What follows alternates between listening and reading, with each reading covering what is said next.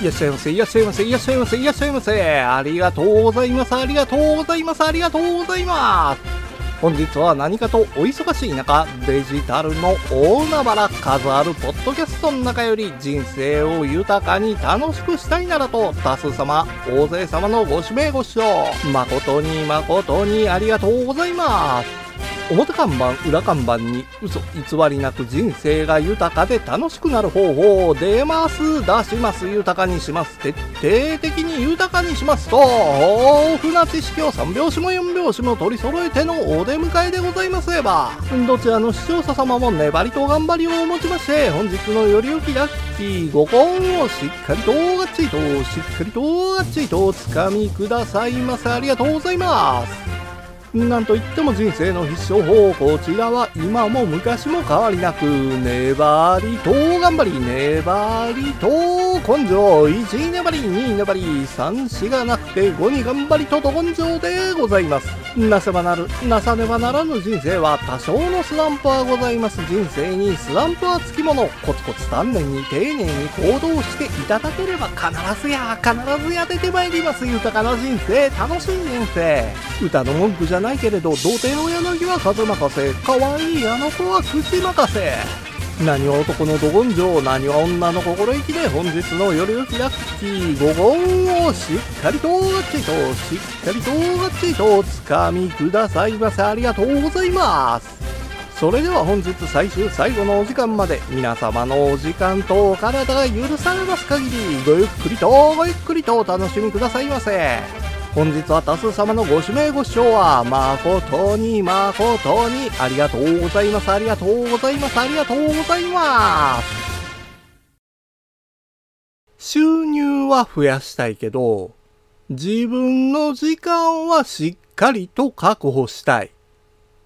それを実現させんのは不労所得しかありませんわ。本とか音楽、オリジナルキャラクターとかで得られる印税収入、株式とか FX、投資信託みたいな投資。ほんで、マンションとかアパートとかの不動産。不労所得って言われて、パッと頭に思い浮かぶんはこの3つやないでしょうか。印税収入っちゅうんは、センスとか才能に左右される部分があるから、誰でも簡単に得られるっちゅうもんやないですよね。株式とか FX はいろんな情報を簡単得られるようになったし、少ない資金でもできるようになったから、比較的簡単に手出せるようになりましたよね。最後の不動産チューンは、昭和の時代から定番とされてる不労所得なんですけど、まとまった資金が必要になるから、誰もが簡単に手出せるもんやなかったんですよ。せやのに、この不動産投資を始める人が案外多いんですよ。その理由は株式とか FX とは違って不動産会社からの営業があるからなんですよ。営業なんかかけられたって資金あらへんから関係ないわ。備え言う人って多いんですよ。不動産購入するんやったら、めちゃめちゃいっぱいのお金必要になりますよね。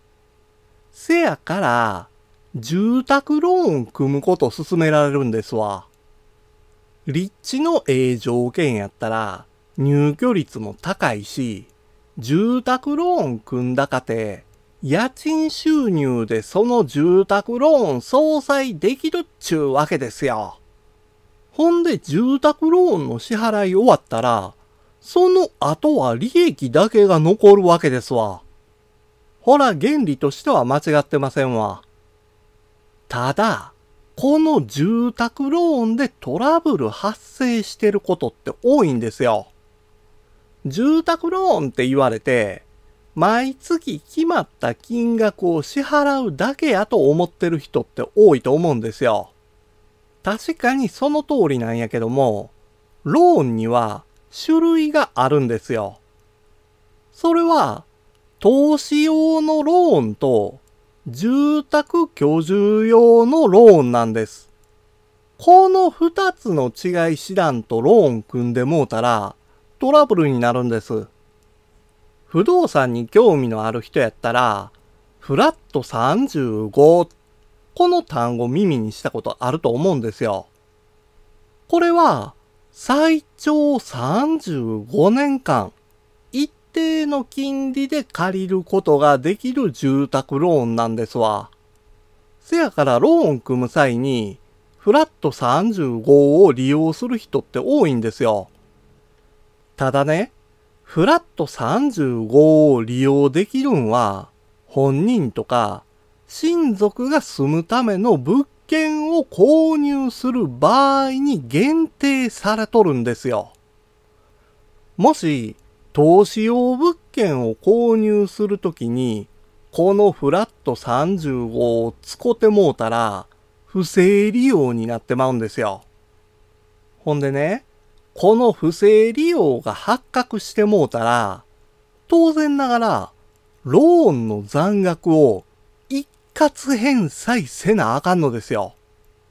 目先の利益だけに目くらんでもうて、このフラット35を利用した不動産通してトラブル起こしてまう人がめちゃめちゃ増えてきとるんです。自己責任あらへんから、ローン組んで物件購入してるんよ。それで一括返済なんか迫られたってどないもこないもできへんで、結局購入した物件手放して、それでも借金残っとるんですよね。ほんで借金の返済どないもならへんようになって、自己破産しよるんですよ。今回は自己破産については詳しい話せえへんけども、もし自己破産なんかしてもうたら、まあまあ大変な人生歩むことになりますぜ。立地とか物件のことを自分なりに調べて、何の問題もないから、利益を得られるっちゅう計算ができたとしても、住宅ローンに関する知識がないまんま契約してもうたら、えらい大きい失敗してまうかもしれへんのですよ。不動産屋の中にもね、悪質なやつっておるんですよ。言われるがまんま購入して、儲かる不動産なんてまあないわ。不動産投資するんやったら、立地や物件、その環境っちゅうのを調べんのは当たり前なんですよ。その上で、購入するためのローンとか、購入した後のことまで勉強せなあかんのです。日々の生活の悩みや困りごとなどの相談を直接お会いしてお話できたらええんですけど、なかなかそういうわけにもいかへんので、ツイッターで相談も受け付けてます。黄金のように光り輝く日々を一緒に送れるようになりましょうや。なんかも難しかったら一括で購入したらええやんけ。そのための大金手に入れる方法教えてや。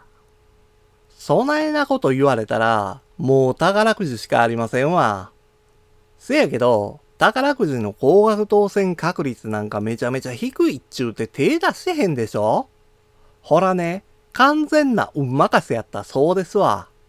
高額当選なんてもんは、自分で番号を選べるロトで掴み取ったったらええんですよ。数字を当てて、一攫千金、ロトくじで高額当選ゲットやで。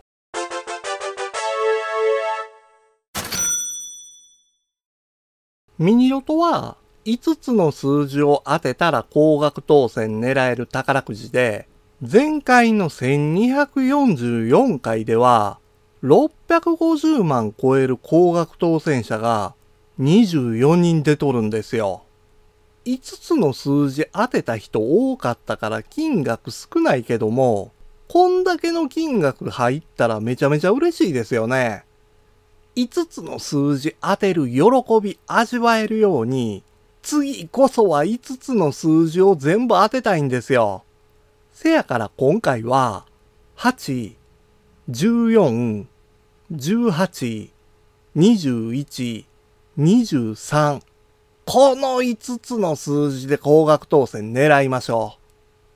う。いやいやいや、どうせ狙うんやったら一発逆転の億万長者やろ。せやないと不動産なんか買われへんで。備え言う人には、キャリーオーバーの可能性があるロト6とかロト7がええんですよ。ロト6は6つの数字、ロト7は7つの数字当てたら高額当選狙える宝くじで、数字一致した人おらんかったら、キャリーオーバーしよるんですよ。ほんでね、ロト6は7億4500万超えるキャリーオーバー発生してて、ロト7も7億9800万の超えるキャリーオーバー発生しとるんですよ。億万長者なりたいんやったらこのチャンス逃してあきません。せやから、4、10、20、22、27、38この6つの数字と9、11、13、14、17、28、32この7つの数字を選んだんですよ。ここで選ばれた数字を一緒に買うんか、それともあえて選ばれた数字を外して買うんかはあなた次第ですわ。人生を楽しく豊かにできるような配信を毎週金曜日の15時にさせていただきます。あなたの人生すべてがゴールデンタイム。本日は何かとお忙しい中、数あるポッドキャストの中より、多数様、大勢様のご指名ご視聴、誠に誠にありがとうございます。ありがとうございます。ありがとうございます。ありがとうございました。